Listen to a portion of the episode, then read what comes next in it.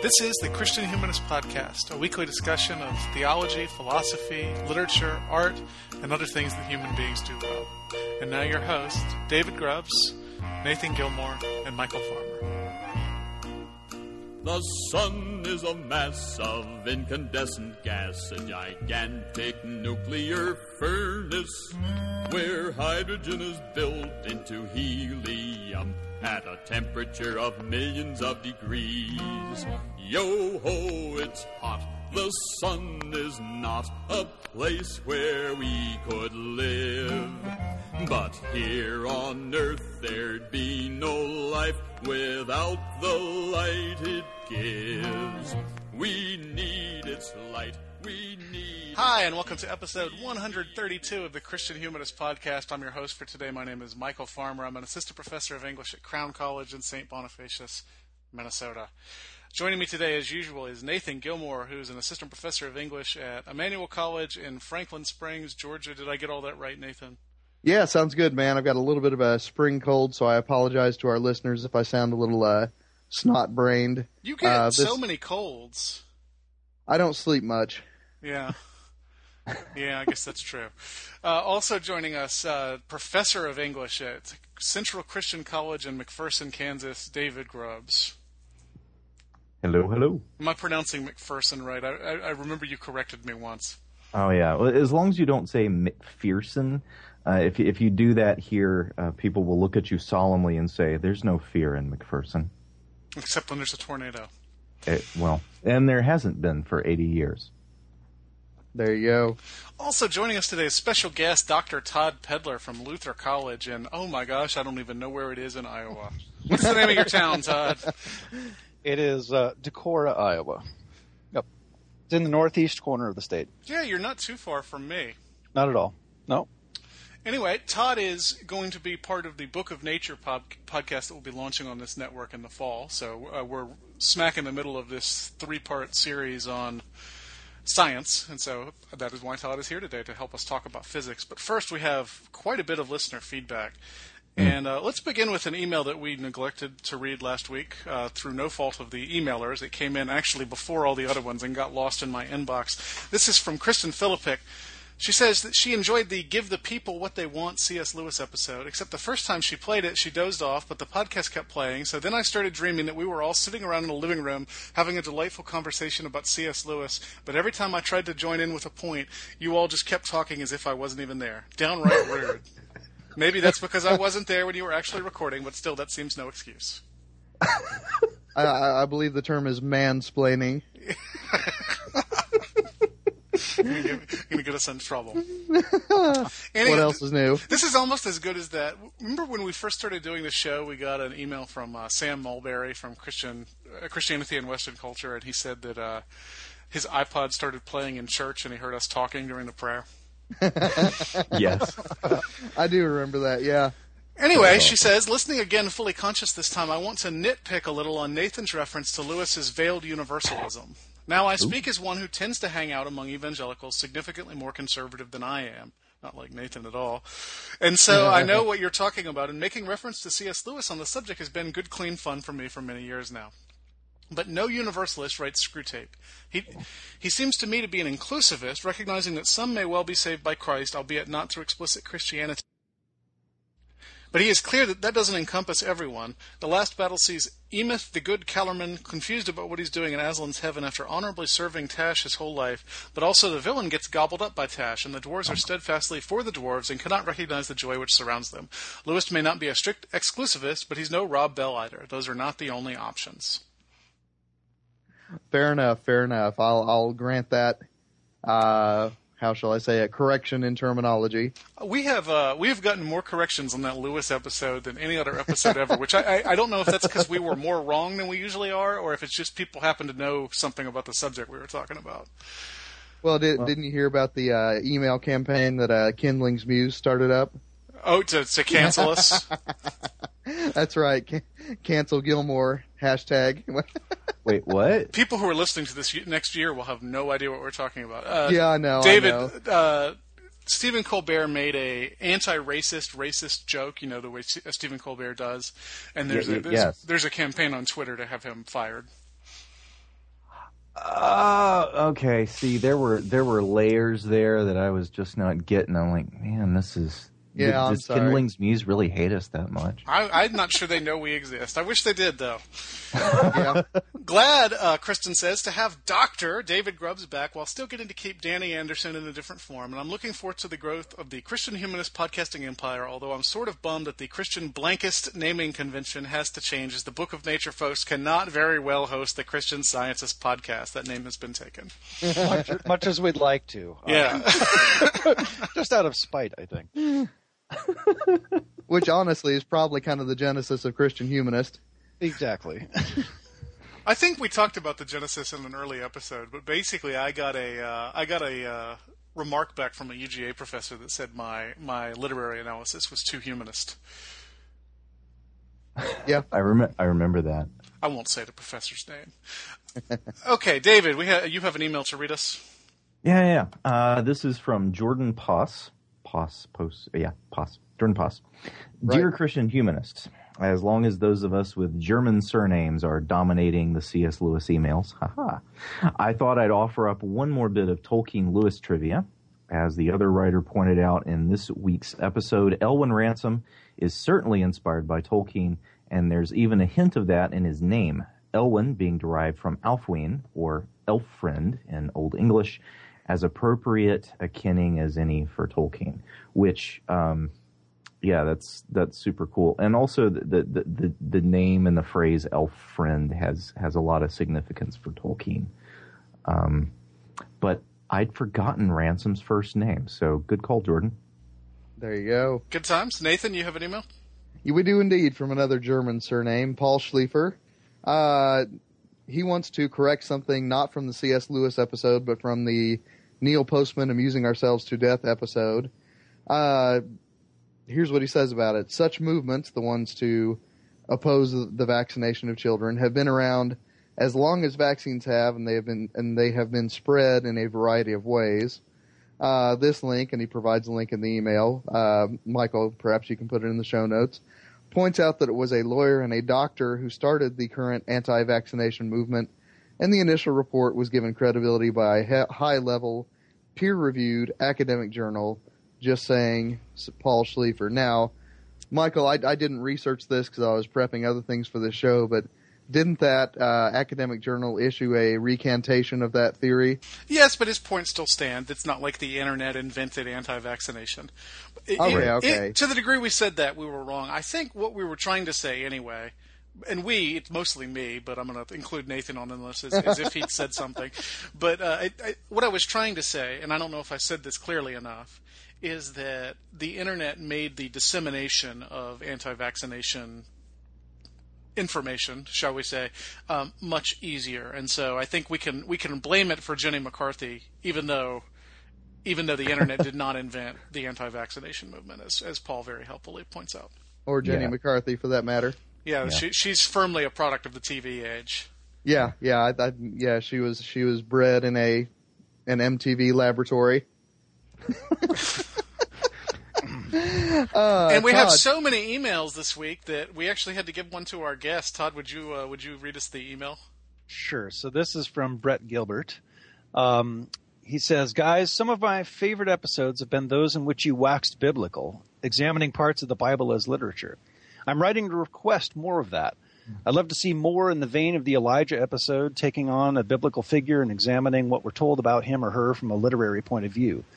I suggest Jacob, Samson, King Saul, and or Peter. I think episodes in which single books of the Bible are looked at as literature would be fun too. Esther, Ruth, Ecclesiastes, and Song of Solomon stand out as good examples. Boy, Song of Solomon. I'd uh, I'd add Job, but there was already a great profiles episode on that one. Keep up the good work, Brett. And then he's got a P.S. Here we go, Michael. This is in reference to the Ghostbusters episode where he uh, suggests character identification. So he starts off with Michael as Venkman. I don't think anyone's going to argue with this one. David Spengler finds answers in the old writings. Yeah. Nathan, Nathan stands rosiest view, i.e., most likely to think of the Stay Puft Marshmallow Man. and finally, Danny Zeddemore, late arrival who's clearly just in it for the money. Nice. Now, now he says to match each of you to a Karamazov brother. Yeah, well, I think we need to stay away from that one. Yeah, I was going to say Uh, not that. too many good ones to choose from. Is Yeah, that's true. You only get the one who anybody wants to be. And then it goes downhill in a hurry. Although my cat, my cat's name is Smerdyakov, so There you go. Very good. Oh, my. Awesome. I just Yeah, can't, I I, can't actually- think of anybody but David as uh, Ray Stantz. I just can't do it. Um, Brett, real quick, I, I actually do have some notes written up for an episode on the Book of Daniel, so look forward to that soon. And I don't think it would take that much tempting to get us to, to get you to do one on Saul, Nathan. Oh yeah, yeah, yeah. I mean, considering I've been sitting on 30 pages of a King Saul novel for some years now, True I enough. just got to write, you know, the other 200, and then I'll be set. you have to If write I- the other 200 and get it published. Then you'll be Oh yeah, set. that too. If if I could vote for one, I would say Ecclesiastes. I'd love to hear you guys wax on that. Yeah, Oh, we could probably man. do that. I mean, And and see, I was just going to say that. I mean, the Bible episodes are the ones where David and I fight.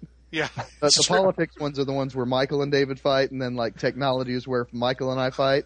But Bible, I just have a hunch if we did an Ecclesiastes episode, which by the way I might do it just for this reason, that some knuckles would be flying by the end of that one. Battle Royal. I mean, I, I imagine we all have a different view of that book. Oh, you best believe it. Because you and I have argued about it in the past, Nathan, not on the show, but just in uh, in in real life, as the uh, young Yeah. people say, IRL, Right, to use the parlance of the streets. oh my. Oh, I never I never know what those letters meant. Wait, did you Now really you not know. know that IRL meant in real life? Hadn't the foggiest of notions. There I you don't go. even know what to say to that. Sorry. All right. Well, let's uh, instead of responding to that remark, let's move on to the episode proper, and we'll begin it the way we began last uh, week's meteorology episode with a brief discussion of Aristotle's work on the subject. Uh, the Physics is one of Aristotle's most famous treatises. I am not sure that it is also one of his most read treatises. Nathan, how does Aristotle conceive of physics, and what prompts his investigation of the physical world? Well, first of all, the Greek word physike simply means uh, something analogous to the Latin word natura. So unless it is. you're unless you're Martin Heidegger, it it, uh, it does. Because you know, Intro to. Metaphysics has a long uh, discussion about how natura is a terrible translation of the Greek word that I can't pronounce. Oh. so that's how you're going to start us out, are you? Yes. So anyway, uh, so for Aristotle, I'll say for Aristotle, not for Martin Heidegger, uh, physike has to do with the properties of things, and by things we mean everything from dirt all the way up to gods. Uh, as we said last time, meteorology is a somewhat deceptive title if you're reading it through modern lenses. It has to do not only with storms and rain, but also with the composition of the human body, uh, with meteors, which actually is logical if you think of the etymology, uh, and basically everything in the sublunar world. The physike encompasses that and the motions of the planets, the motions of the stars, and theories about why it is that we have motion in the first place. Now, Aristotle, when he talks about motion, he means not only geographic change, in other words, a thing starts out in one place and ends up in another place, but he also means changes within the existence of an entity. And his his word for a thing which undergoes such changes is substance, uh, or homoousia. Now, Michael, are you going to correct me in Heideggerian terms on that one? I don't know if Heidegger has a has a jag about homoousia. Oh no no no! It's not homoousia. Golly, I just went uh, Nicene Creed on that. That's nice seeing It's- you. yeah, Yeah, it's, I was it's about to say, wow. it's- it- that was I'm sorry, guys. It's just ousia. It's just ousia. All right. So, um, golly. Uh, so I mean, for Aristotle, uh, there should be a theory which connects pretty much all things because they are part of one reality, and therefore they should have a common code, if you will, or network of signification uh, that gives everything intelligibility. So, as I said, the physics, you know, uh, starts with you know what it means for a thing to have motion, uh, for a thing to have substance, for a thing to have separation from other entities. Uh, it deals with a couple concepts that I'm going to hit real quickly, and then I'm going to sort of open it up to you guys to get the other stuff in because, like the meteorology, this really is a text that could could. Well, I mean, it it deserves the examination of at least a couple podcast episodes. I'm trying to do it in just a couple minutes. One of them is the notion of causation. For Aristotle, uh, a cause is not simply what we think of as one thing, one occurrence uh, that leads reliably to another occurrence and makes the second occurrence happen, but it also encompasses the composition of an object, the form of an object. Uh, it does include one occurrence making another occurrence happen, as we believe. But then it also includes a notion of final cause uh, or telos. And this is probably the part that modern physics, as far as I can understand it, departs from most. For Aristotle, objects have a goal or an aim or an end uh, that they, by nature, by physike, uh, tend towards. Uh, so, for instance, the telos of living things is to grow into the adult form of those living things. So, as I, you know, often tell my Sunday school classes when we encounter the word uh, perfect or teleia in the Greek, that for Aristotle, for the Greeks, really for probably the first century readers of the New Testament, a perfect acorn is not one that is shiny and without pockmarks, but rather a perfect acorn is an oak tree. All right. Interesting. So, be you perfect as I am perfect means be mature. Yeah, it means let your yeah, and you know one of the things about that saying is people make a mistake. I think when they don't read to the next verse when he describes what it means for people to be perfect, namely to do what is good for the righteous and for the wicked, as the Father sends rain on the righteous and the wicked. But this is not an episode on the Sermon on the Mount. It's about physics. So let me, let me do a couple more little bits from Aristotle and then I'll sort of hand it off to you guys so you can talk about any bits that you want to highlight. One other thing is that for Aristotle, uh, every motion, and remember by that we mean not only geographic change but also substantial change, it has to have some sort of prior motion. Every motion comes from another motion, which comes from another motion, which comes from another motion. And so in the physics, uh, and later on in his treatise on first philosophy, which unfortunately historically gets called the metaphysics or that book after physics. Yeah. Uh, uh, Aristotle posits that there must be some origin of motion that is itself unmoved. All right. Now, this is one of those places where I'm going to gripe a little bit about uh, pop theology books because pop theology books tend to say, well, uh, Aristotle said that God, uh, which is, of course, the figure on Michelangelo's Sistine ceiling with the white beard, uh, is the unmoved mover, and that's what Thomas Aquinas said too. Uh, and I always want to say to that, well, first of all, Thomas Aquinas said we can logically deduce that given the character of physical reality, there probably is an unmoved mover, as Aristotle said. I can grant that. But then he immediately follows up and said, but there is no way that reason, unaided by revelation, will ever get to the Holy Trinity. So yeah. this is one of those things that, you know, Aristotle has a theory of motion. It involves this notion of the unmoved mover. Please, please, please, oh listeners, don't posit that understanding on a broader context than it should be posited on that's the end of my rant. Part of the uh, problem is that's the only section in the metaphysics most people are capable of reading, including by myself. Myself, by the way, I uh, the, the metaphysics is one of the hardest books I've ever given up on. Let, let, me ask you this, Michael: Have you gone back and revisited it after we read uh, "Being in Time" by Heidegger? Yeah, I, I think I read it for the really? first time, and I just I could not make okay, heads or tails of it. Because after we read that, and I realized that Heidegger was largely responding to the metaphysics, all of a sudden the metaphysics made a lot more sense to me. But I mean, it, has been five years since I tried, okay, so I ought to enough, go back and enough. give it another shot. But I, at any rate, we're not talking metaphysics; we're talking physics. What do you guys want to chime in on this? That you're, you're right. It's if you didn't point it out, I was going to. It's that telos that connects the, the, the physics to the metaphysics. If you if you that that is yeah. the link between them. And again, it's not metaphysical in the sense that really anybody talks about metaphysics today. Um, it's just the kind of direction everything's headed. Right. Hmm. No, one of the things that I know of, of Aristotle in in terms of of causes and so forth is he very much connects the cause of any kind of motion to a proper a natural prop, you know, a natural property of that object. So Right. fire, you know, fire, um, uh, steam, whatever rises because that's what it's supposed to do. And heavy th- things fall because that's what they're supposed to do. They're drawn to the center of the earth, right? Right. Uh, and uh, and you know, so I, I it's very interesting because I, I can see there. There's clearly um, something which must have been derived from observation at some level that then you know got turned a little bit uh, because of their their particular phil- philosophical bent and their desire to connect cause to purpose. Right. I have a right. friend. and just I to have a. f- piggyback on that, real quick, Michael. No, go ahead. Just to piggyback on that, I mean, and that is one of the things that you see in pretty much every one of, of Aristotle's scientific treatises in the modern sense, is that he says we cannot be content with mere observation, but we need to establish a system of first principles that govern the whole system.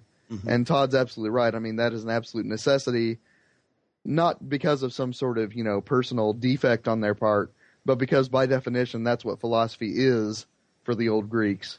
Sorry to cut you off, Michael. Go ahead. No, I, I have a friend who's a biochemist, and we had him and his wife over for dinner a few weeks ago. And he, for somehow, we got on the subject of Aristotle, and he just he he was irate that uh, Aristotelian principles dominated science for so long and kept people back from you know discovering the geocentric the geocentric, the heliocentric universe. That's how little I know about science. I think the, the sun revolves around the Earth. Um, the the in in in fact this this kind of philosophical approach, the first principles approach that Aristotle's interested in, actually held physics back for centuries, millennia, even. one thing one thing that's interesting though is that there that there was a heliocentric model long before Copernicus, and Right, it was Greek. right. It was Greek, Hippocrates. I mean, it, it, it, uh, uh, it's it's not. Um, it, perhaps that was why that model fell fell aside and was was sort of ignored. Um, but it's it's I, I think it's certainly not true that. Well, no, I don't know. I mean, I, I, I shouldn't speak where I don't know. How Wittgensteinian. yes. Well, it, it it it does seem I I don't know it it it does seem a little modernly cranky to be angry uh, to, to to feel actual anger at you know someone as ancient as Aristotle for not I don't know having invented the telescope and been able to you know I, do I think all the kinds of math. I that think his into- problem was less with Aristotle and more with the people who kind of put him on a pedestal after him, and who said, "Well, eh, whatever whatever we're doing needs to fit in with these first principles." Mm, fair enough. Which kind Yeah, of that- leads us to the next question. Hmm Despite the common notion that the medieval era has nothing to do with physics, in fact, Aristotelian physics does largely survive into the Middle Ages, and several major philosophers, including Aquinas and Jean Buridan, uh, advanced that field in some key ways. David, you are a medievalist, and I'm glad you're back because I know that if I'd pitched this question to Danny Anderson, he would have stared blankly at me. Um, tell me about tell me about physics in the Middle Skype. Ages. Wheel. Um, first, I'd I'd never heard of uh, Jean Buridan. I never heard of him. You never heard of Um, his famous ass? Uh, nope, nope. No, I have I have neither heard of of that two nor of him. Um, so yeah, so I looked him up, and he had something to do with momentum or something. Anyway, I don't. I'm not good enough at actual physics to be able to understand medieval physics, dude. Um, so I, I, I was, I was completely at sea. So I did what I usually do when I'm completely at sea, which is I went to the discarded image. Yay! So I'm just going to bunt on this and read you some C.S. Lewis. You're welcome. Uh, the fundamental concept of modern science was till recently that of natural laws, and every event was described as happening in obedience to them. In medieval science, the fundamental concept was that of certain sympathies or antipathies and strivings inherent in matter itself. Everything has its right place, its home, the region that suits it, and if not forcibly restrained, moves thither by a sort of homing instinct. Thus, while every falling body for us illustrates the law of gravitation, for them, uh, medieval thinkers, for them it, it illustrated the kindly inclining of terrestrial bodies to their kindly stead, to uh, the place that they are naturally at home, the earth. Um, so, if you're thinking of physical objects and their motions, yeah, the, uh, Aristotle's notions of of causality, first causes, that was still in there, but there's almost uh, uh, well, it, it, it's it's the last line of Dante's Paradiso, right? Um, what makes the universe go around is the love that moves the sun and stars. Mm-hmm. So that um, motion is explained by everything in some sense moving towards the place that it wants to be. And ultimately, the direction of, of, of everything um, is towards God, though its proximity to Him is going to be um, dictated by its nature. You know, earth, the heaviest things, they move towards the center. Fire, fire can move up. Uh, the the highest. Air moves the next highest. Water moves a little bit above that. Um, and and it's it, it's it's a it's almost a kind of aliveness in the way that it's spoken of, uh, at least poetically. Um, Lewis says that you know this does not necessarily mean that medieval uh, uh, medieval thinkers were were animists who actually thought of as the fire trying to leap up into the air, but um, well, as he says, that's that's that's no less personifying nature than us thinking of nature in terms of laws which things obey. Um, and honestly, I'm medieval enough to think that um, imagining the uni- the motions of the universe as obedience to loves, as obedience to laws, is uh, mm, maybe a little more compelling to me. Compelling, but does it describe reality? uh, everything loving and moving around because it loves to, it loves to be there. Why not? Hmm.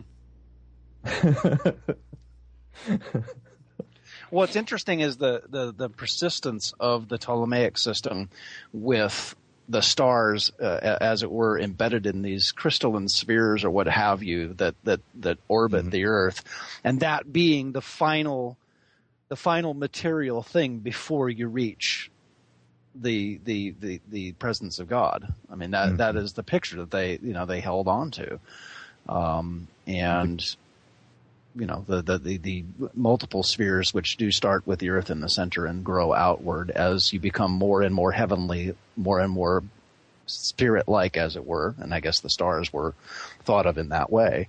They're right there. They can't reach God, but they can get darn close. Much closer than us. Indeed. and and well, and in Dante's uh, Paradiso, you actually see um, the the souls of the just, you know, occupying the the heavens that correspond to those spheres, um, and not feeling like, you know, they're they're kind of shoved off into the suburbs of heaven because they aren't in the in the sphere that's closest to God, but they have kindly inclined. They have moved to the to the sphere that is most uh, consonant to their own uh, moral nature, which in some way corresponds to this physical sphere that they're in. So it's this it's a universe of of of physical uh, physical correspondences and moral correspondences, um, all working together. Not very much like modern physics, I imagine hard to make a cell phone that works on those principles, I imagine. Who needs cell phones? You don't need one with those principles. That's right. All right, Todd. Uh, Grubbs put Dan on the defensive last week, and I'm going to do the same thing to you. But instead of pinning you between the Bible and the ancient Greeks, I'm going to throw the romantics at you. This is Edgar Allan Poe's poem Sonnet to Science. Science, true daughter of old time thou art, who alterest all things with thy peering eyes. Why preyest thou thus upon the poet's heart? Vulture, whose wings are dull realities, how should he love thee? Or how deem thee wise, who wouldst not leave him in his wandering to seek for treasure in the jeweled skies, albeit he soared with an undaunted wing? Hast thou not dragged Diana from her car, and driven the Hamadryad from the wood to seek a shelter in some happier star? Hast thou not torn the Naiad from her flood, the Elfin from the green grass, and from me the summer dream beneath the tamarind tree? The shot has been fired, Todd. Does Poe have a point, or does he miss the whole idea of science? Well, the answer is yes, I think. Um, right? Uh, I like him. Uh, you know, on one on one hand, I do feel like saying it at to Edgar, um, but uh, but you know, I I don't I, I, can understand where he's coming from. I mean, if I if I look at what he's saying here, um, and I won't pretend to do an analysis of this text, but I do see I do see um, two pictures. He's he's he equates or personifies science as um, as related to time and as, as, as a vulture, right? And the vulture preys on dead things, and he asks, "Why are you preying on the poet's heart?" Uh, uh with the parenthetical addendum, I suppose, as it, as though it were really dead. Um, you know, science itself is seen here as a deadening agent, and um, if I if I look at the romantics and the things that they were most concerned with and most interested in, i.e., wonder at nature, uh, at, at, beauty, uh, life and vitality, and so forth. Um, correct me if I'm wrong, gentlemen. Um, you know, those things, when looked at uh, as as Poe says here, with the eyes of science, the ever peering eyes of science, lose they lose out. Um, the notion of nature, which is beautiful and uh, which inspires wonder in the heart of the poet to to I can't think of anything other to say than to say to wax poetic, uh, um, to, to to ply his trade um, in response. Uh, when science peers too deeply, it just dissects all of that um, in in such a way as to to remove life from it. So you have this image of death. Um, and the the imagery gets more violent, right? I mean, dragged Diana from her car, driven the Hamadryad from the wood to seek a shelter in some heavier star. Hast thou not torn the Naiad? I mean, these are, these are violent images. Uh, I suppose it is the vulture ripping apart these um, beloved uh, uh, spiritual beings. I mean, goddess of the the wild, nymphs of the wood and the forest, uh, or the the water rather. Um, they're violently separated from the place uh, that serves as their playground um, that the poets and, and, and, and, and writers of literature would uh, would expound upon. Um, so the, you know he's he's pretty clear in his evaluation of what science of the time was doing um, or had the potential to do. Um, and I think it's it's certain, you know. So I, I, I, do say he. I think he does have a point in in in that science can be practiced in a way um, that is deadening. That is, um, I, I, mean, the example that I'm, I'm thinking of is the overemphasis of mechanization that was clearly going on scientifically in uh, in the late 18th, 19th centuries. Following uh, of yeah, well, yeah, indeed, indeed, following Newton, and and by mechanization, I'm not just talking about the physical world, because I, if I'm not mistaken, uh, physical sciences didn't quite get the same derisive attitude as biological sciences did, or proto-biological sciences did. Um, but when I'm speaking of over mechanization of things, I'm talking about the view of the heart as a pump and the view of the hand as a mechanical uh, as a mechanical thing that was really on the rise at around the turn of the 19th century. I mean, medical an, uh, anatomy was big, and if you look at those anatomical catalogs, you see drawings that really portray the human body as a machine. And I mean, I think that Mary Shelley is responding to this too in Frankenstein. Oh, sure.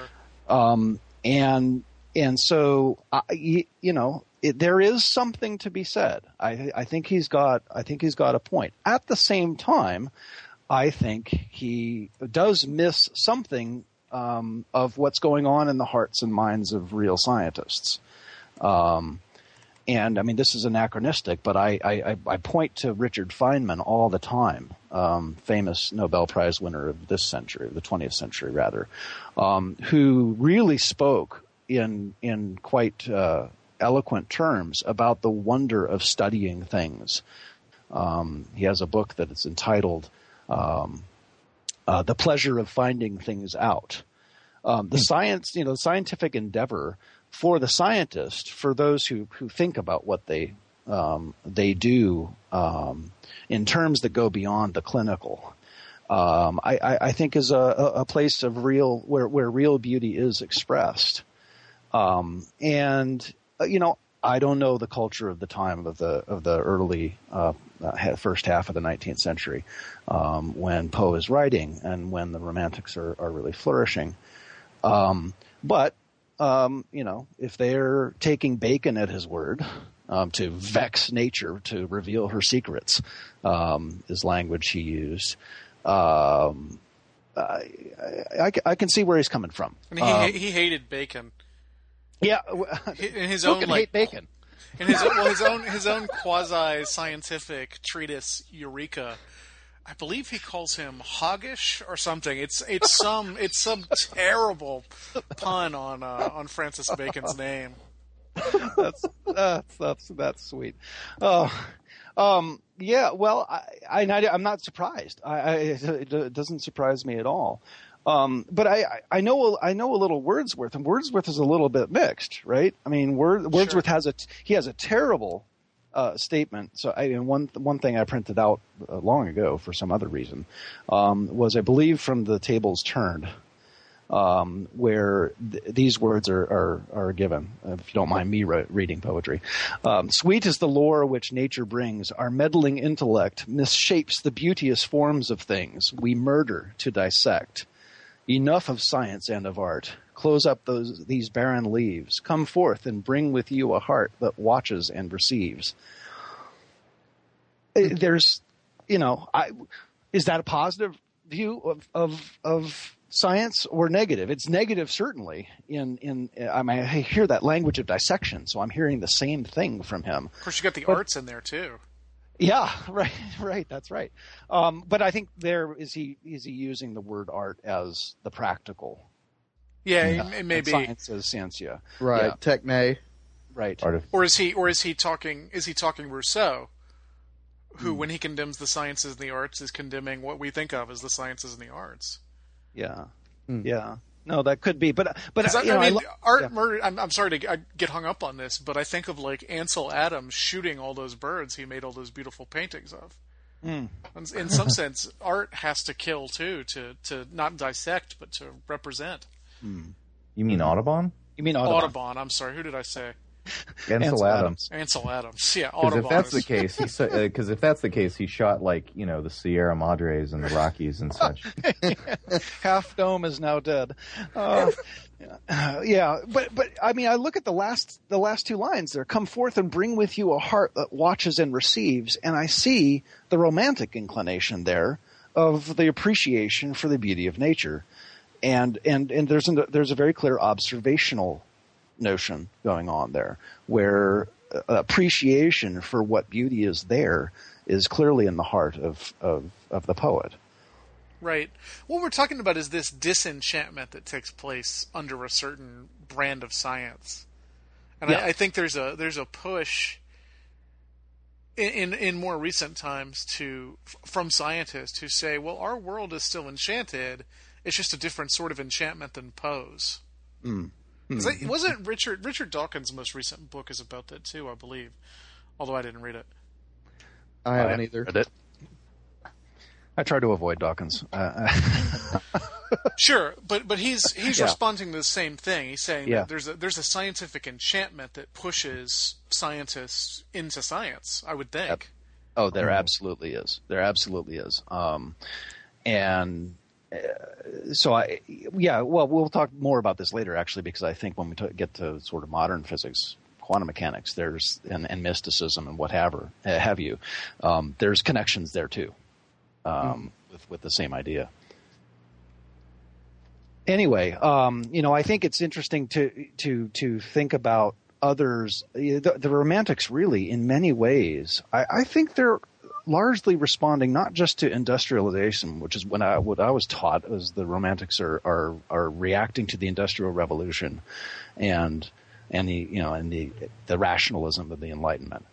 Um, but I I do think that there is something to be said uh, for their reacting to science and dead clinical science, um, which uh, obviously is very connected to those other those other things. Sure. Mm-hmm. Uh, Blake William Blake had nothing good to say about Newton.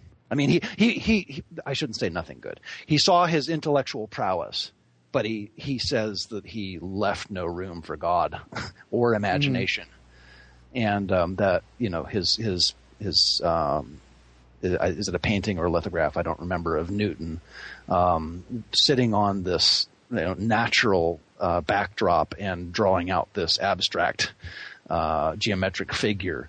Um, Blake is, you know, Blake, Blake, Blake doesn't does he does not like what what what Newton has done. Um, Which by, is so funny because Newton wrote way more theology than he did physics, isn't that right? I mean, he, he had these very strange eschatological ideas.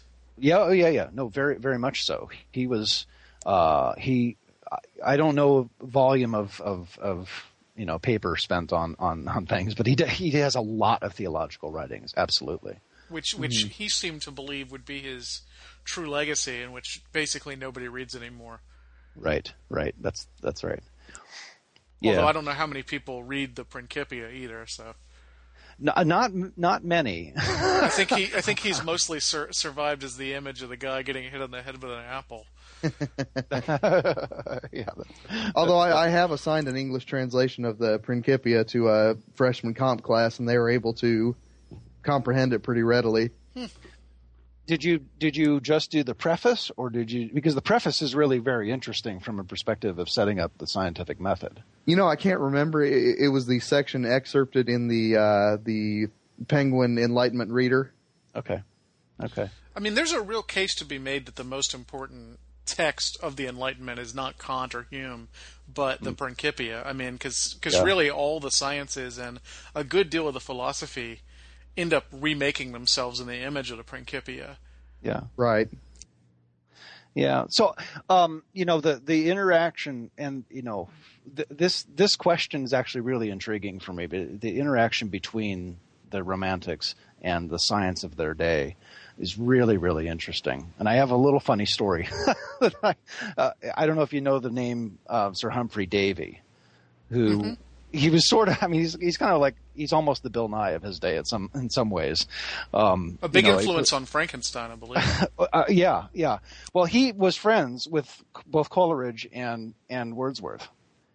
And hmm. uh, it, the story goes that um, one, one Humphrey Davy had there's a there's a quote of his that's in a, a book I've got um, that I don't have with me unfortunately, um, where he says I, have never experienced any greater pleasure than than when breathing uh, uh, nitrous oxide. And uh, so so when it you, feels so good to get stoned. well, so Coleridge, you can imagine Coleridge might have experimented with him uh, if if the uh, Kubla Khan story is correct. Um, uh, right? I mean, he might be tempted. Uh, I don't know what's the gateway drug on to a what, stately but... drag racing track. anyway, I've gone on long enough. Well, yeah, let's move on then. Um, I don't know what it says about me that I am having the physicist explicate romantic poetry and the English professor explain quantum physics, but uh, here we are anyway. Nathan, the 20th century is probably the biggest century for physics in all of human history, uh, other than maybe the 18th. I think they could probably duke it out. Um, can you give us a quick rundown on some of the major discoveries of the 20th century? I'm sure Todd is going to be able to fill in any gaps you leave. Well, I'm going to hit uh, three high points, uh, and yeah, you're right. I mean, this is. Uh, I feel like I'm I'm sitting across a chessboard from Todd. I'm going to he's going to let me make a few moves, but I'm never really in this game. So Yeah, but how Uh, do you how do you know that the game you're looking at is the game that's really taking place anyway? uh, yeah, whatever that means. So, point number one, and like I said, I'm just going to hit sort of three high points. Number one is uh, the notion of radioactive decay. Uh, this is something that emerges very, very early in the 20th century, in the late 19th, depending on how you date things. Uh, but this is the notion that um, material atoms, if you will, are not inherently stable physically, uh, but that in fact uh, they, well, I mean, as the, the theory indicates, they break down. Uh, things happen to their nuclei, uh, and as a result, they can actually affect the inner atomic structure of neighboring matter. Uh, now, this is just an like a, just an utter revolution, I, I would say, in the way that we understand matter. Uh, it certainly has antecedents in the work of Michael Faraday in the 1840s, uh, but in the 20th century, largely with the work of Marie Curie, uh, the the Polish physicist, uh, it really becomes the basis for a lot of things that we take for granted: uh, nuclear energy, X-ray, photography, so on and so forth. So, uh, radioactive decay is number one. Number two, I would say, uh, is the the theories of general and special relativity, uh, and these are emerging out of uh, papers and eventually a book uh, by, of course, Albert Einstein. Uh, and the notion here is that what a classical mechanical view of physics would view as a sort of constant coordinate set uh, that we can intellectually map onto material space uh, is in fact something more like uh, a series of, and I'm going to probably use a metaphor that's outdated here, uh, but a series of wells. Uh, so, in other words, what counts as a straight line when you get onto a large enough scale is actually dictated by the presence or absence of massive bodies. Uh, so that the old Euclidean notion uh, that parallel lines ultimately travel infinitely without intersecting uh, would be true in that kind of a co- coordinate system, but that the astronomical uh, sphere of reality, if you will, is not in fact that sort of system. All right.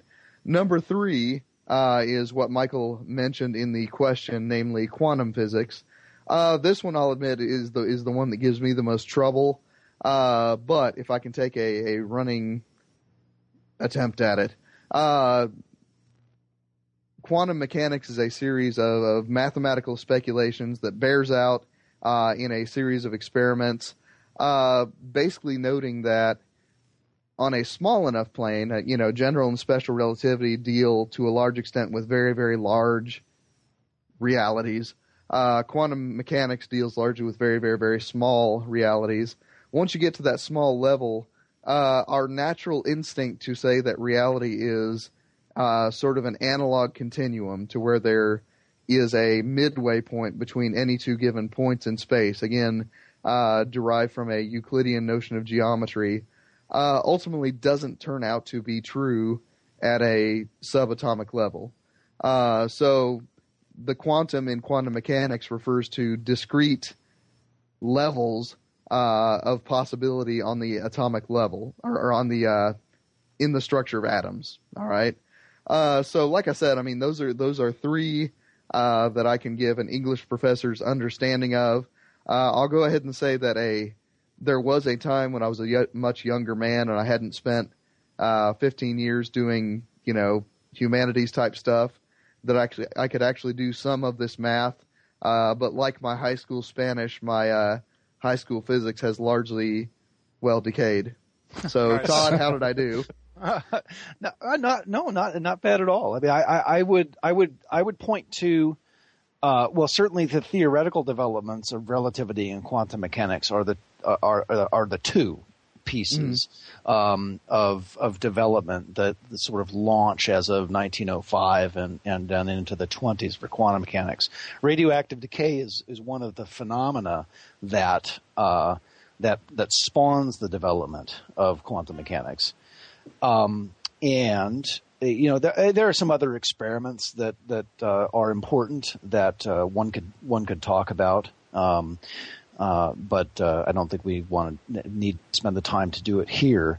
Um, your description of general relativity, absolutely um, right. And the way that I like to talk about that um, is, you know, we think that the shortest distance between two points is a straight line, right? And that's true in Euclidean geometry. Um, but the straightest uh, the, the, the, the, shortest distance between two points in the presence of a massive body like the Earth is not uh, uh, you know, a, quote unquote straight line, as we would as we would imagine it. I mean, if you look, one of the, one of the, easiest way to illustrate this um, is by analogy. Um, if I think about the way that I fly, if I fly to Japan, then I do research there, so I, I frequently do. Um, when I fly there, I don't go as I would imagine as a straight line. I don't go straight to Tokyo from here, which would be more or less to stay at the same latitude. Um, I would, in fact, fly over Alaska, and that's shorter. And it's shorter because I'm flying on a globe. Um, and now, if you can, if you can go, that's a two-dimensional thing, right? I mean, a two-dimensional map, you would say, oh, I'm going to take a ruler out and draw the line between the two points, and that's that's where I would fly. But you put that onto a, a sphere, um, there's a curvature, and the curvature dictates a different path being the shortest. So in in in space, you know, space we think of as three dimensional, and you know curvature of space is hard to to to to figure out. Um, but there are ways in which um, uh, the presence of mass in Einstein's theory um, causes that space to warp in such a way that the straight, you know, the the, the, the shortest distance is not in fact a straight line. Um, but uh, yeah, I mean that's that's heady stuff. That's not my level of expertise at all. I'm much closer to quantum mechanics, um, um, which, as, as, I've said, you did you did reasonably well. I mean, the issue is, um, uh, it, well, we'll talk about it next. I think the next question. So I'm happy to let that one go for then. Well, let's move on to the next question. Uh, there is a definite tendency among non-scientists who discuss quantum mechanics to head in the direction of mysticism. And, and my suspicion is that uh, this drives quantum physicists close to crazy. Um, but I'm not a quantum physicist, so you tell me, uh, Todd, what sorts of metaphysical conclusions, if any, is it right to do- derive from Heisenberg and Schrodinger and people like that? Sure. Well, uh, so one of the I, I mean, it, and it does drive us crazy. um, in some of the some of the worst pseudoscience actually comes out of of people like Deepak Chopra and uh, and those who want to utilize some of the concepts from quantum mechanics to do more than it ought to do. Uh-huh. um, uh, you know, nice there there are people. Uh, I'm trying to be kind. Deepak Chopra is probably not going to hear this, so. what? That's too bad.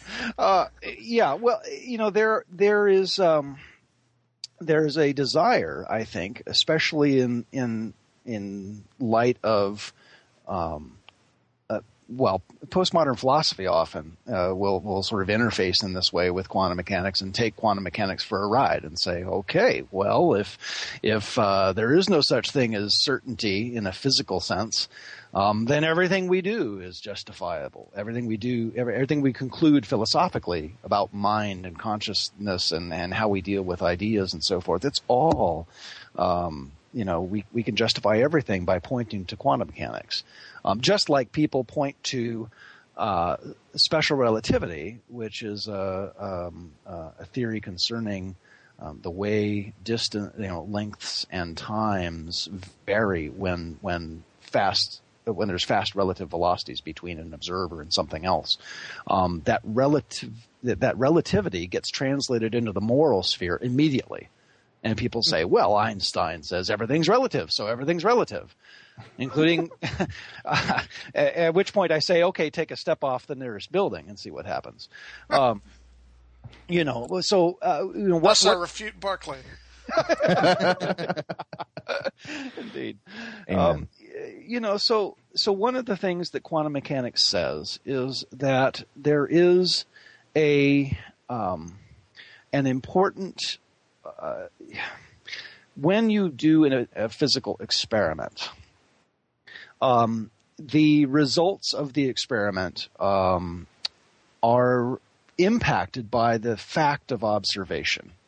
So if if I were you know, normally if I think of a, a, let's think of an electron, just imagine an electron flying along. Um, if I make a measurement of the electron's position and velocity, and I know that there aren't any forces acting on it to divert its path, um, so that it, it follows along a, a classical trajectory.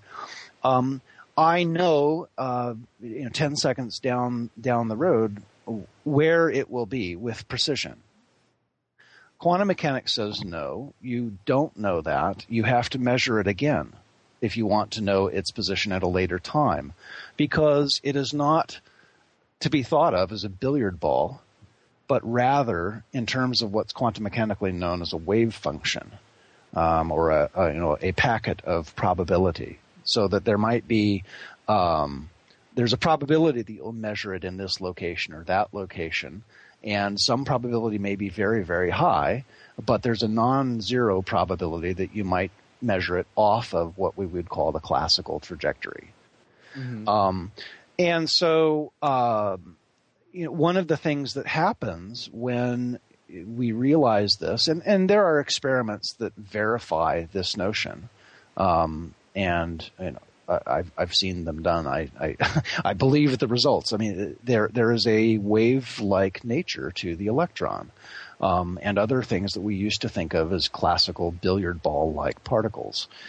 Um, uh, you know, one of the things that happens is that people therefore say um, there is no position uh, in an intermediate state between two measurements. Uh, you can't talk about the electron as having a position.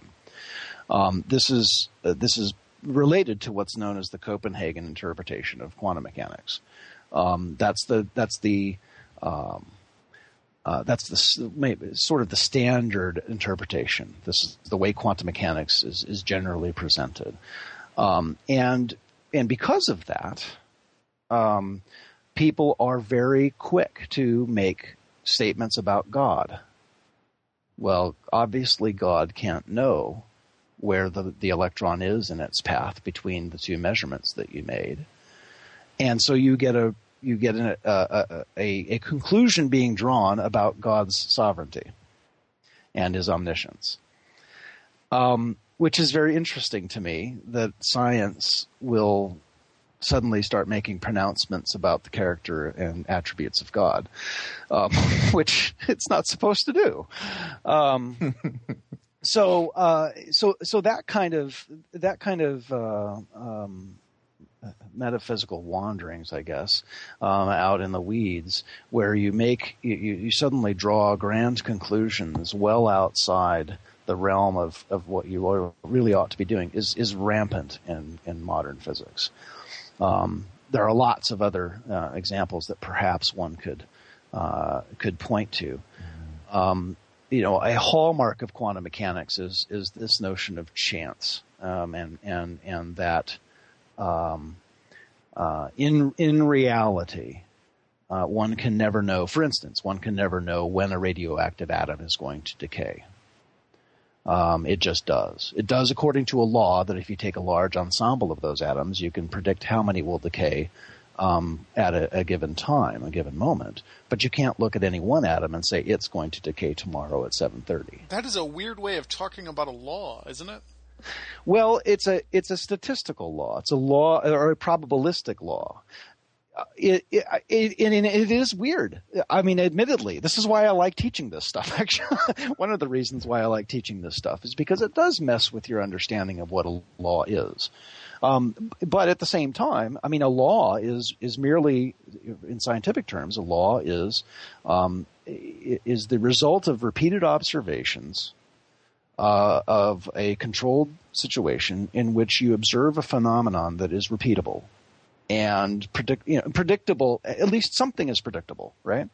Right. Uh, and you know, in, in, in going back to the, the idea of an of an atom or an electron that's that's uh, that's flying along in space, the wave function, this wave representation of the position of of this electron, um, the the center of it moves along the track the, the classical trajectory. Um, but if you were to make measurements along the path, you would find that the electron is not always precisely at the center of the tra- trajectory, but you will you will measure it with with some probability to be off the classical trajectory. But the center of that of that of that probability function follows the same laws that Newton would have um, would have proposed for 500 years before, 400 years before. Um, so uh, you know what can you Yes, so my head's exploded. um, I, and I, you know, the question oftentimes comes down to what is real. I, I hear, I know it's it's it's Morpheus re- responding to Neo. Um, what is real? uh, well, what is real has has maybe shifted. What we what we say is uh, the real representation of an electron, absent absent measurement, is this probability function. And we can make mm-hmm. predictions about this probability function, and we can talk about the dynamics for that probability function, how it behaves, um, how it evolves with time. But until we make a measurement, we can't really treat the electron as a particle. We've kind of moved back to Pythagoras, right? And and now mathematics is the center of the universe again. Yeah, well, and we won't. We won't. Yeah. Well, what's interesting another another interesting point is that that uh, this wave function, the quantum mechanical wave function, um, there's some debate as to whether it is really an is, is an ontological concept or is it an epistemic concept. and and there are there are people on both sides of that.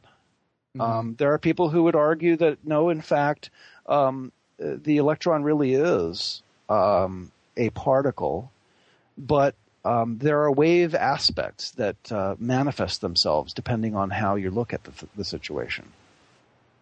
Um, and and um, others would argue uh, that no, in, in fact, it, it, really is a wave. Um, uh, and still others would then go and, and say, no, the, heart, the whole darn thing is a particle always, and we just can't know there's something that presents us from being able to know. So, so this wave function merely talks of, is an it's an expression of our ignorance. Mm-hmm. Um, and I'm drawn to that too, but uh, uh, and I don't have an you know I don't have an answer. I, I I know what quantum mechanics predicts. I know that its predictions are reliable, and I, I unless I'm really playing the gadfly with my students, I don't I don't do too much of this mucking about with um, with with the metaphysical uh, implications and, and, and such. I was told not to listen to any anyone any non-physicist who uh, talks about quantum physics, essentially, because it gets you it gets used for so much balderdash. It it can. it certainly can. So that's probably good advice.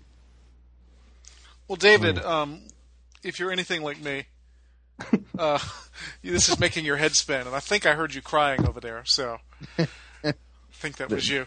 Um, it can be daunting for laymen like us to gaze into this atom. I remember, for example, having my mind absolutely blown when I read that on an atomic level, the the solid things, the things I experience as solid, are in fact mostly empty space. So I'm going to ask you a question that's not exactly about physics. Is there a way to strike a balance between practical living and scientific knowledge? How do how much do non-scientists like you and me need to think about the atom at all and what's the truth that's involved in in these conversations? Yeah, I heard about that empty space inside the atom, and if you uh, if you shrink that empty space, then you like shrink the person, and then your kids get lost in the backyard. Dude, yeah. Rick Moranis had something to do with that one. Um, well, the, I'm going to have to come at this by analogy. And, and first of all, Todd, I just have to say there was this time back when, um, back when I finished my PhD and I felt really smart back then. And I don't feel smart anymore. I, I, yeah. That was three weeks ago, listeners. yeah, it's relative. Um, the I'm going to come at this uh, by analogy because that's all I can do, uh, and give you one way not to react, and then two ways that I think can be helpful. First, the first way uh, not to react is like that guy in the Little Caesars commercial who hears that he doesn't have to wait for his pizza and begins taking off his shirt while yelling, There are no rules. at, at which point the, the, the you know the man behind the counter tells him put his shirt back on, and he says, "There's one rule." All right, so don't, don't you know don't your your first reaction to this quantum thing should not be there are no rules. Hold we on, I can't have to just put my shirt back on. yeah. This isn't Oh. a video show, is it? No, no, it's not. Mercifully. Chat roulette. No. Um. So yeah. So that's the first way not to be. Don't don't be the guy in the Little Caesars commercial. There are no rules. Two two possible reactions uh, that I think can be helpful. The first is uh, Elwin Ransom's reaction, actually, in Out of the Silent Planet, when he first leaves Earth and travels in space and comes to realize for the first time that while he'd always thought about space as being something out there, Earth was home, Earth was here, and space is out there. And the first time he leaves Earth and he's traveling in space, the first for the first time he realizes he had always already been in space. hmm All right. Um, the mystery was not something that was off safely over there. he was always he was always already hurtling at massive velocity through the mystery. All right. So on one hand, um, I think it's it's healthy to have your mind blown um, not only by the the immensities of space that are beyond you, but also by the immensities of space that are within you. Um, the your mystery is always the mystery is always closer to you than your own pulse, and I think that's a I think that's healthy to let that sink in as a layman, a layperson, whatever, a not scientist guy.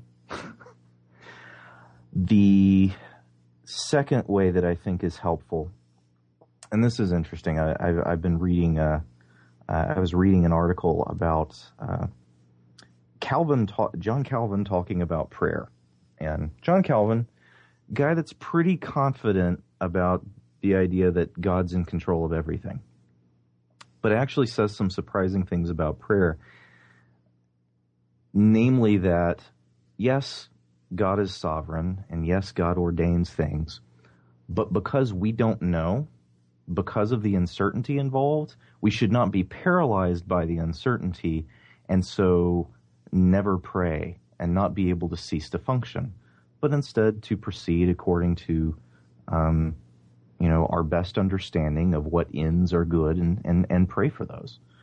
Um, we shouldn't let the mystery paralyze us and prevent us from, from, from functioning uh, according to what is wise at the level that, that we exist. So, I guess you know by analogy, I'm going to present those two those two ways of doing it. On one hand, let your mind be blown. The mystery is closer to you than your own pulse. You have immensities within you. The mystery is not over there. but on the other hand, don't let the mystery of the of those uncertainties par- uh, uh, paralyze you and make you feel as if the way that your ordinary life functions is no longer meaningful. Nathan, That- I anything mean- to add to that? Yeah, I mean, I, I, I think that for those of our listeners who are also uh, more inclined towards the humanities than towards the sciences, I think uh, David, first of all, has pointed up a nice parallel with theology, right? Uh, and actually, that passage from Calvin reminded me a great deal of the very last passage of the Consolation of Philosophy. Uh, you know, since we know all these things, let us continue to pray. Yep. Uh, which, you know, on on a on a level of uh, you know non contradiction makes absolutely no sense, but for some reason it's satisfying because Boethius says it.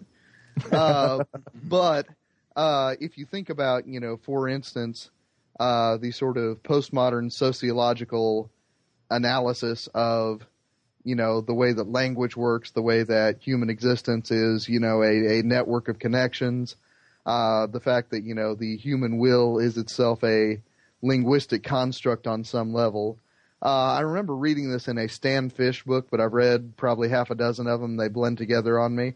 Um, he said that every deconstructionist uh, when he locks up his office for the evening, walks about on the ground that he just deconstructed without a thought in the world. uh, and you know, so I, I, I think that you know, uh, I wouldn't say that there's a precise analogy there, uh, but I'd say that you know, certainly we're in the same sort of relationship to the theories of physics as we are to the theories of, uh, you know, sort of, oh, I don't even know, post-positivist sociology or you know, uh, Richard Rorty's pragmatism in, you know, the, the notion of epistemology. Uh, it's one of those things where we do the theory, uh, and we know that the theory gives us ways to think about things, uh, but we do not, and probably are healthier not to proceed as if it were the only way to think about things. Hmm. Are they kidding themselves, Todd? no, I think I think one of the things that comes to mind when I when I hear um, David's second suggestion is it, to be freaked out by this, to be paralyzed by uh, some of these these things that we've discovered, is very much like refusing to start a marathon because you had a conversation with Zeno the other day. Um, because you, you know you'll never finish it.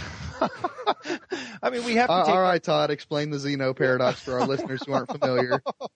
well, in order, so so Zeno says that in order to make uh, any progress towards a particular goal, uh, if you're walking towards a, a, door, you have to get halfway there, um, and then once you're halfway there, you have to take that distance and you have to cover half of it as well. And since you can continually divide space up, you know, down to, to continually halve it and halve it and halve it, you'll never actually make progress. You'll never actually finish and cross that line. So, uh, if you believe if you believe that you'll you'll never start a race. Why would you start a marathon? Because it's long enough as it is. Um, you'll, you'll never actually cross the finish line. Um, and my, the reason for I, I, bring that up is is is one um, sense experience, our, our, own experience of living in the world. Um, is is sufficient um, to make it through the day. Um, I can sit on my chair and I know I'm not going to fall through to the floor because I, I have done it before. Despite the fact that I know that it's it is mostly, in fact, um, void, uh, as it were so uh, you know, experience is sufficient for me to, to be able to live uh, uh, during the day. But what what but what the physics does is, at least for me, is it gives me um, a, a different reason to be in wonder about what I see.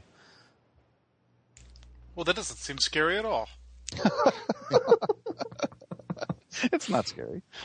As we go out here, um, Todd, you are in a unique position with all of these discussions because you really do have a, a foot in each camp. Um, can you explain a bit about the program you teach at at Luther? Uh, yeah, sure. So, um, what, uh, in addition to teaching physics, I've over the past uh, four years now, um, I've taught in uh, a program that we call Paideia, uh, which is the uh, and paideia comes from the Greek um, uh, word for, for teaching or instruction, and um, it, it is a first year core course. All freshmen, first years, I can't say freshmen, I know, um, first year students take it, um, and it is a, a, sort of a broad introduction, if you were to uh, to to study in the humanities by and large, although we do treat scientific texts on occasion.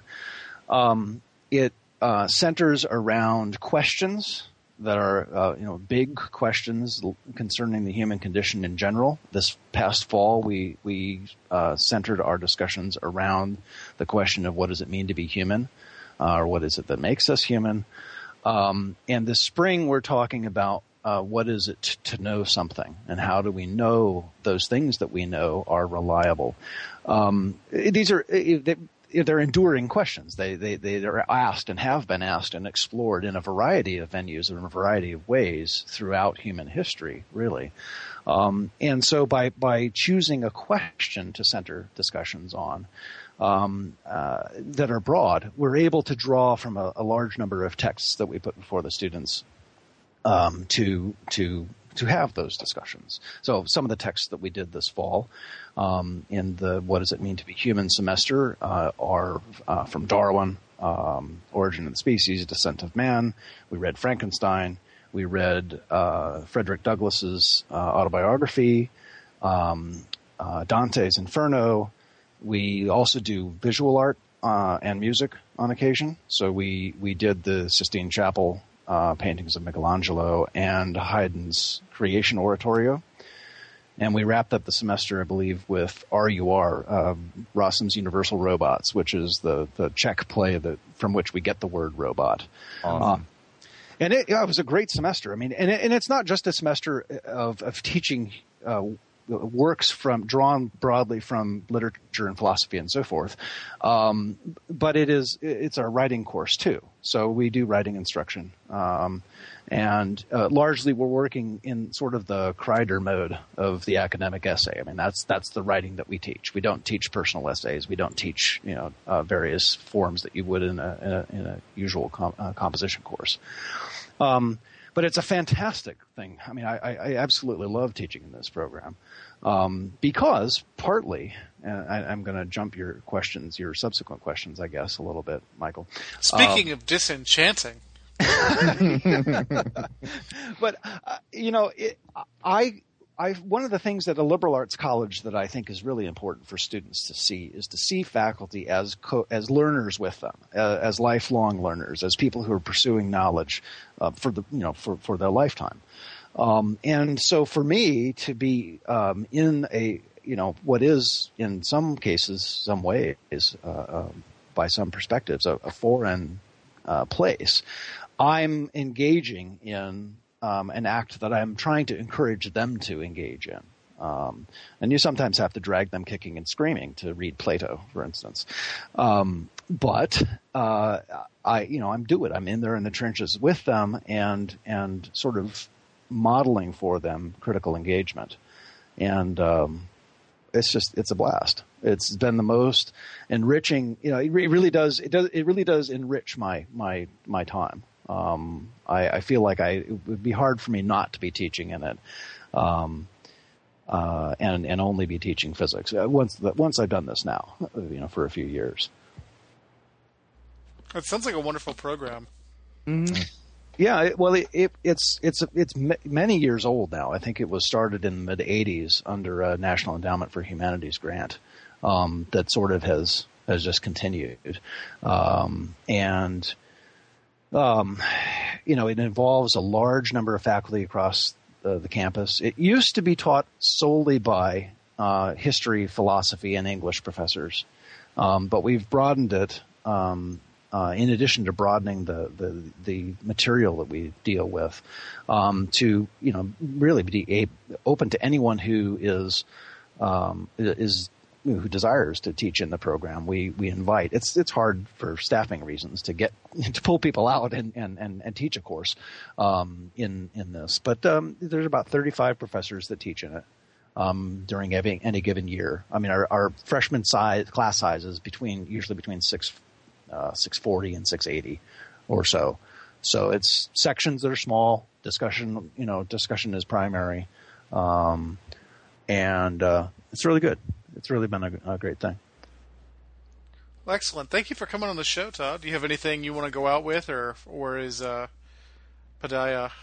a good good way to end it as anything? Yeah, oh, no, I think it's it's as good as as anything. And but I do want to at least you know verbally uh, give my appreciation to you guys for what you do. I mean, this class, uh, this this has been a a, a watershed for me. I mean, just to to think through the things you guys talk about and um, has really been an encouragement to me. I mean, I guess largely because of what teaching I'm doing in Paideia. Um, but uh, you know, I'm an avid listener, and, and, and now if we're joining forces, hey, all the better.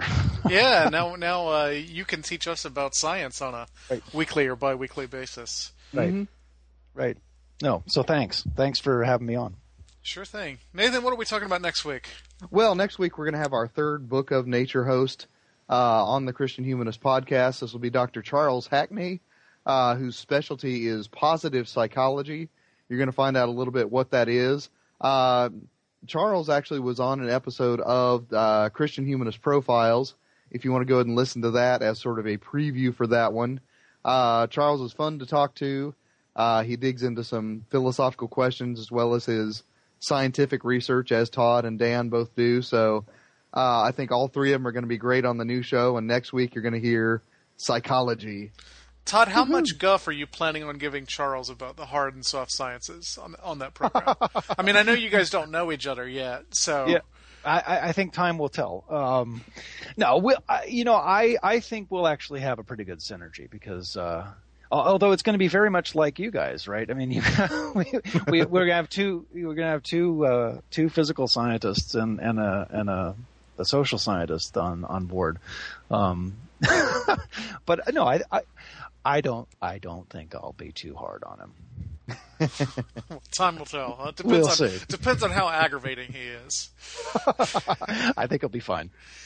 In the meantime, you can get in touch with us at thechristianhumanist at gmail.com. You can go to our website, which is christianhumanist.org. Uh, until next week, for Nathan Gilmour, David Grubbs, and Todd Pedlar, this is Michial Farmer saying, Let your sins be strong, let your faith be stronger. The sun is a mass of incandescent gas, a gigantic nuclear furnace where hydrogen is built into helium at a temperature of millions of degrees. Yo ho, it's hot. The sun